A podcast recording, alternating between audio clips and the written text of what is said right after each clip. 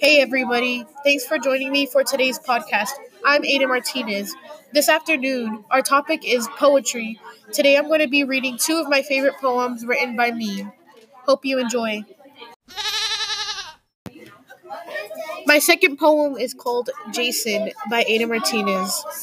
I see the rows of stars coming towards me. I'm paralyzed and I'm struck with fear. But then I remember about you and how much you love me. I crawl back up and gallop towards you. I'm alarmed. You must be too. And as I see you, I cry for you. The stars come closer. We get scared. Cassie, come with me, I cry. But you don't move. I give up and go under the porch. Sleep.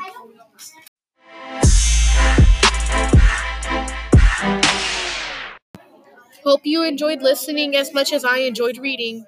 If you enjoyed this podcast, don't forget to tune in tomorrow. You can also subscribe. And don't forget to follow my ELA class on YouTube.